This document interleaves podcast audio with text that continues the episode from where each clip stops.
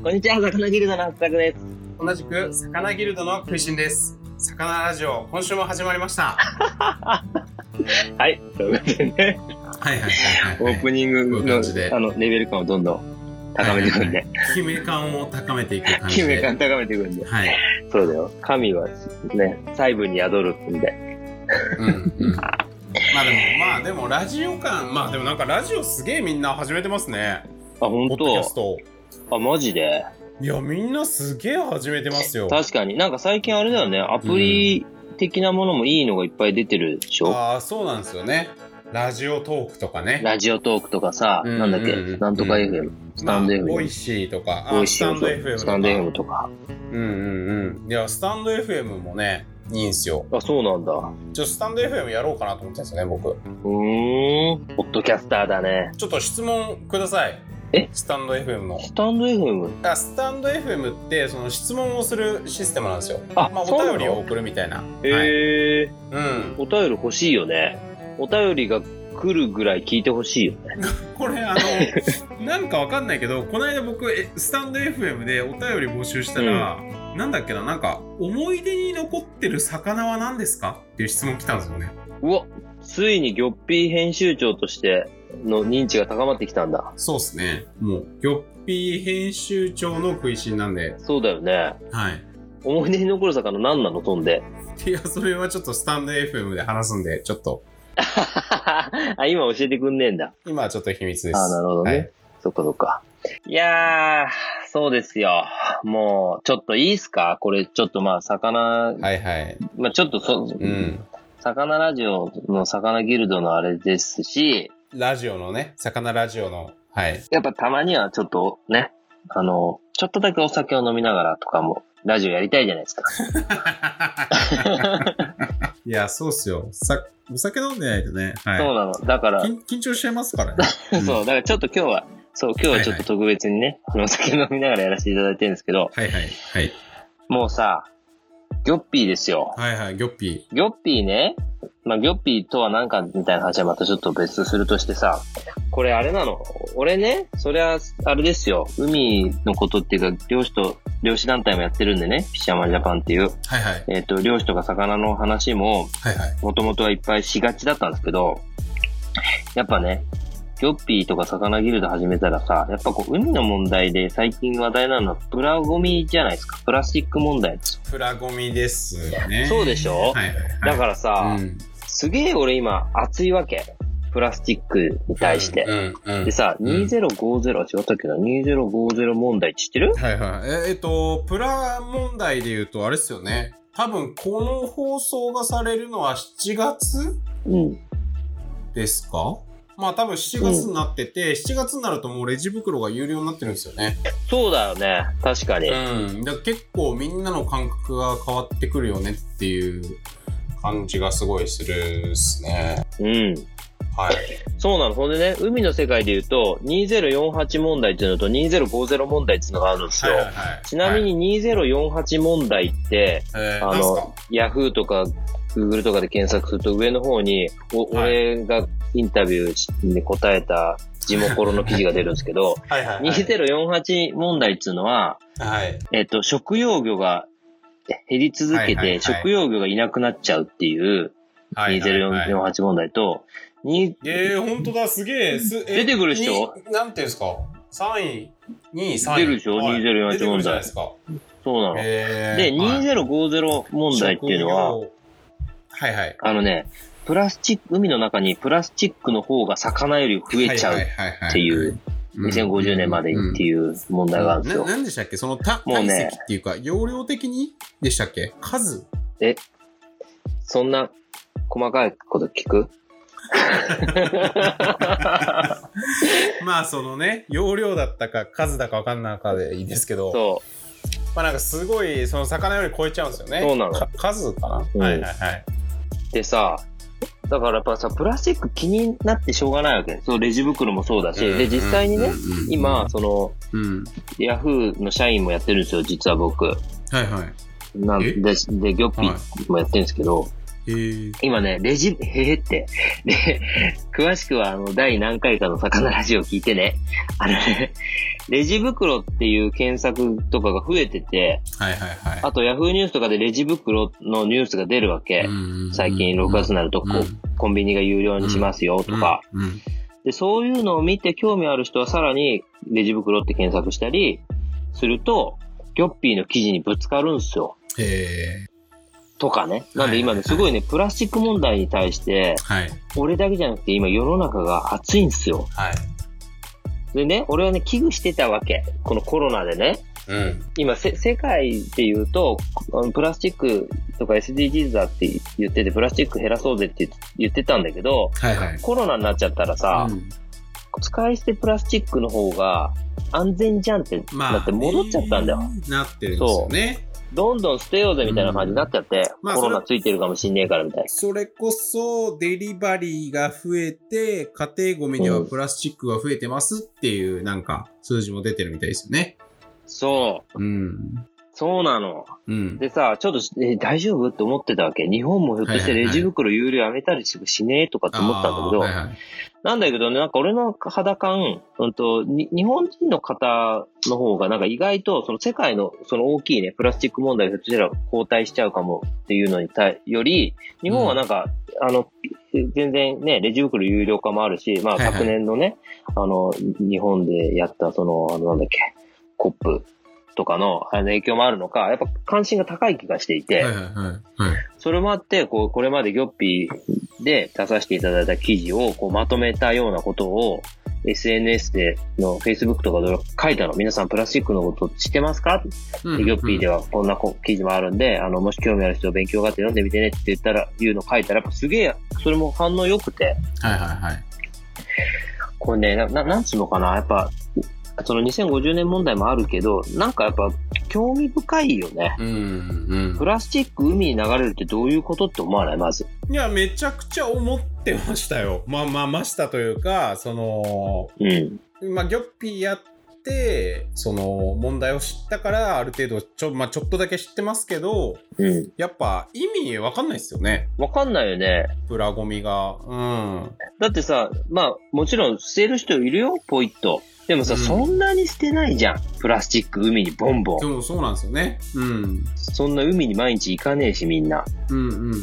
だけど、もう、だから日本の人はもちろんそのポイ捨てしてる人もちょっとはいるかもしれないけど、そんなに捨ててなくねっていう感覚にはなっちゃいますよね。知らないと。昔よりね、そうよ。もう令和ですしね、今。そうなんだけど、ガンガン流れてるわけよ。それはね、世界から流れてるっていうのもあるんだけど、日本でも結構流れているわけ。だからもっとね、これからギョッピーとかでも追っていきたいなと思ってんだけど、そのじゃあゴミのプラゴミの比率、どんなゴミが多いかとかっていうのもやっぱ研究してる人もいるし、あとそのプラスチック悪っていうのはどうなのっていう一方でね、海に流れないようにすることが大事じゃん、まず。そうっすよね。だからやっぱさ、そう、なんだっけな、リユース、リデュース、リサイクル。最近だともう一個リなんとかってのがあるんだけど、結局、ちゃんと、それを、まず捨てない。で、分別して、もう一回、リサイクルする。違う、形は変わっちゃうかもしれないけど、そのプラスチックを違うものにもう一回戻す。で、リユースは、もうそもそも使い捨てないで、それをちゃんと大事に使うとかさ。あとそもそも使うのを減らしましょう。でいろんな段階があるけど、でもちゃんとそれを意識して、プラスチックと共にどう、素敵に生きるかっていうことが俺はなんか大事な気がしてるんですよ。去年ぐらい。環境省もそれをすごく歌っていて、プラスチックスマートってね、スマートにプラスチックと付き合っていきましょうね、みたいな。だからさ、その、ギョッピーでね、これコンテンツパートナーさんからいただいた記事の、天才なんだけど、その、ギョッピーの記事です。今すごく読まれてるのはね、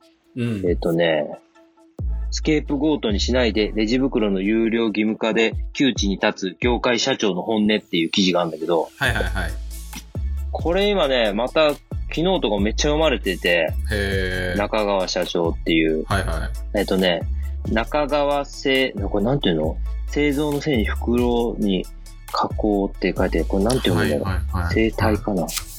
政府のそう過去社長の中川さんなんだけど、まあ結局これは超ざっくり言うとさ、プラスチックレジ袋は悪だみたいな、悪っていうかダメだみたいな感じになってるってさ、うんうんはい、そうすると単純に消費量とか生産量減るじゃん、うん、なんだけど、まあ当然そうなると困る会社さんがいっぱいあるわけ、はいはいはい、でしかもレジ袋を作ってるのってその結構地方の中小企業の方が、うん、中小企業が多いんだって出たりすると、そうでそうするとめちゃくちゃ困っちゃうわけよ、地域の中小企業の皆さんが、うん、はいはい、なので単純に悪いって言って悪だとか言われちゃうとそういうところから潰れちゃうわけ、うん、そうですね。ね、でそういうこともあるんだよっていう。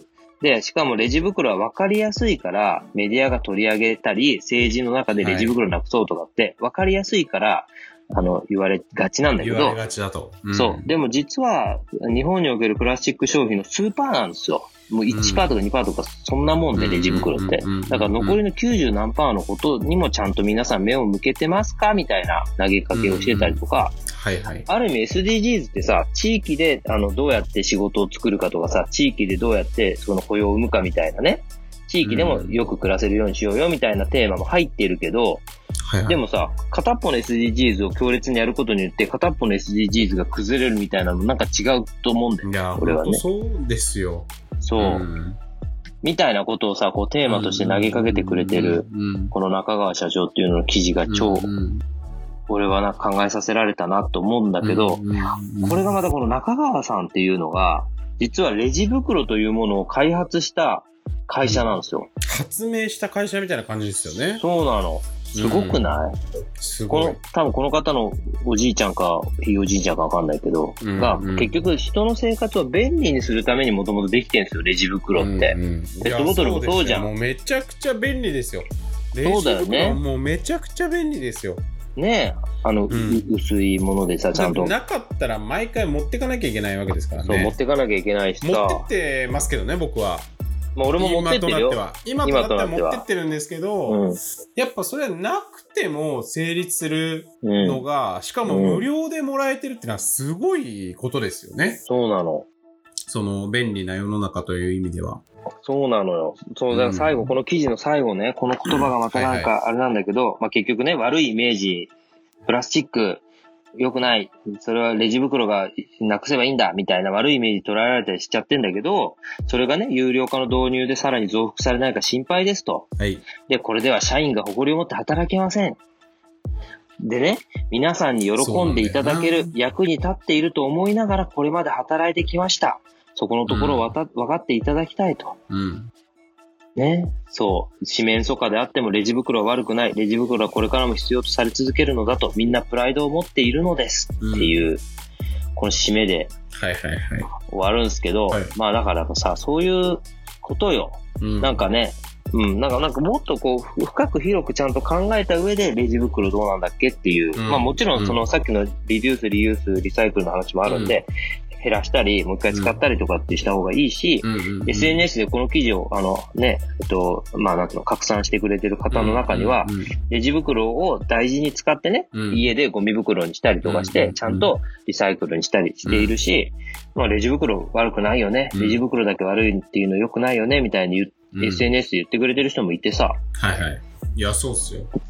そういうことを我々伝えていこうよ。僕も昨日とかも鯛飯の鯛のアラというか生ゴミ部分をもうビニール袋っていうかレジ袋で包んで捨ててますからね、ゴミ袋に。うん。わかりますかこれ言ってること。ちょっと待って。内袋として。ああ。情報量多かったですか。ごめん。鯛飯は関係あるの何か。まず。いやまあちょっと説明すると、鹿児島県の長島町っていうそれこそ甑島にアスタクさんとね一緒に取材に行ったんですけど、うん、そのちょっと上に長島町っていうのがあって、うん、そこで取れた鯛の鯛飯が食べチョクとかで買えるようになってるんですよ。ああ、なるほどね、うん、でそれを買って、うん、なんか友達がそれやってて、うん、で鯛飯食ったんですよ。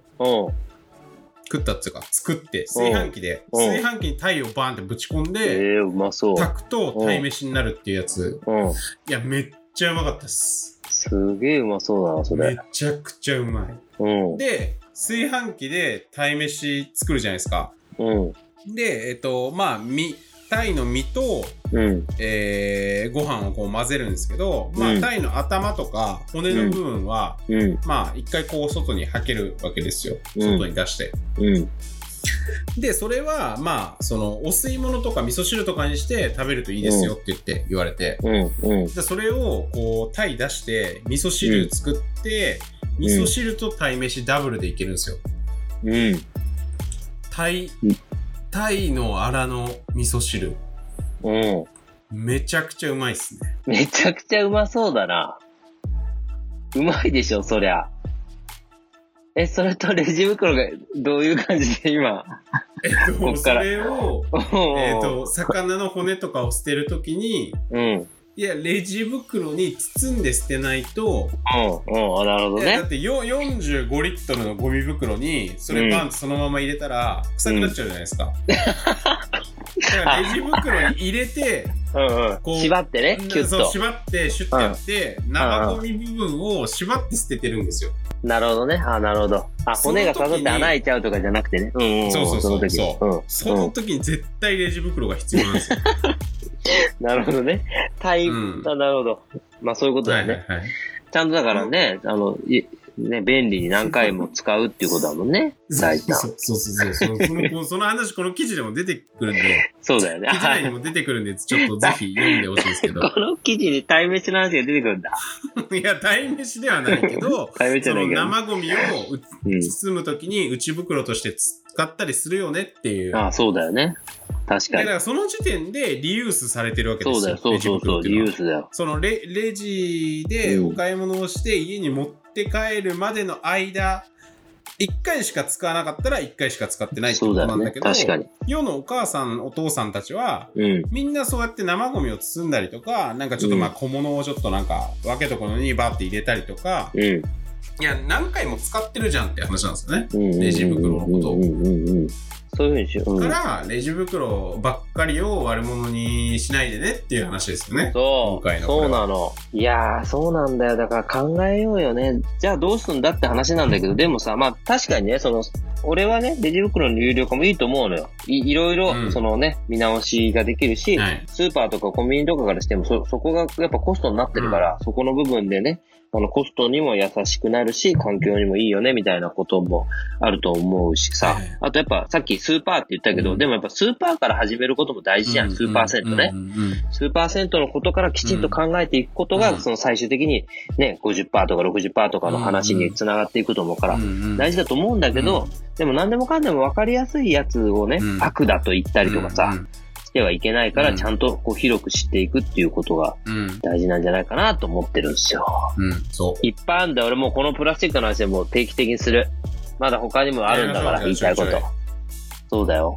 海外にこう最終的にさ、ね、売ったりすることもやっぱこれから世界的にいろいろ規制がかかってるから、やっぱ国内でどうやってそのプラスチックを回していくかみたいなのを考えなきゃねっていう。しかもこのコロナで余計ですよ。輸出輸入系は今あれなんだからさ、もう考えなきゃいけなくなってん。あれだな、この間久しぶりにしっかりワイドナショーを見たんですよ。知ってますか、ワイドナショー。名前だけ知ってます。ダウンタウンの松本さんとかがやってる、日曜の午前中にやってる番組なんですけど、それでなんかプラゴミの話してて、本当？松本さんが、ペットボトルの、キャップとか、ラベルとか、剥がして捨てろってなんか、行政とかは言ってるけど、あれ本当に剥がして捨てなきゃいけないのかっていうのを聞いてたんですよ。専門家の人に。で、いやそれは剥がして捨ててくださいと。剥がさないで出しちゃうと、集積所で、人がラベルを剥がしてるんですっていうのを言ってたんですよね。で、それこそね、僕とはっさくさん一緒にそのリサイクルのペットボトルのリサイクルの現場とか取材に行ってて、行ったよ大崎町ね。そういう現場見てるんですよね、うん、見てるからまあ僕も知ってたんですけど、うん、やっぱ一般の人はそれが分かんないから、うん、なんかやっぱ俺が本当にラベル剥がさなきゃいけないのとか、うん、ペットボトルの中身洗わなきゃいけないのって思ってるはずなんですよね。うん、確かに。でそこをなんかやっぱ知ってもらうだけでも全然違いますよね。違うよね。あの現場見たら結構、あ、ごめんなさいって思わなかった？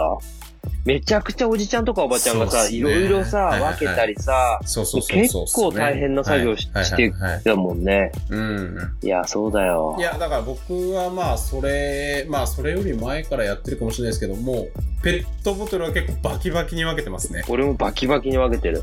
キャップとラベルを剥がして、うん、中身洗ってみたいな、うん。めっちゃ洗ってる俺も。めっちゃ洗いますよね。めっちゃ洗う。もう一回水入れてダーって振って。ジャーって流して、ね、はいはいはい、もう一回みたいな、はいはい、いやーそれやってください。それやらないとなんか汚れペットボトル的な扱いになっちゃうんですよね。そうなの、集積所で。そうなのよ。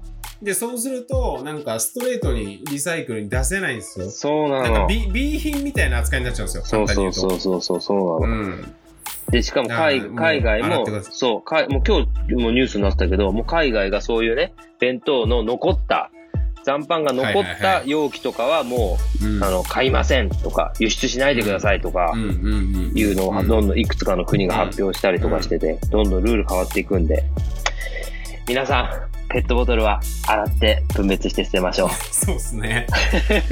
今回まあでもそれを今回ね1個伝えられたんでよかったです。そうよかった。よし、今日も固く重い話になったから、来週は軽い話にしよう。はい。でも暑かったね、今日は熱い話だったね。熱い話でしたね。ちょっとプラゴミの話をちょいちょいしていきましょう。はい。じゃあ今週はこれで。ありがとうございました。また来週。はい、バイバーイ。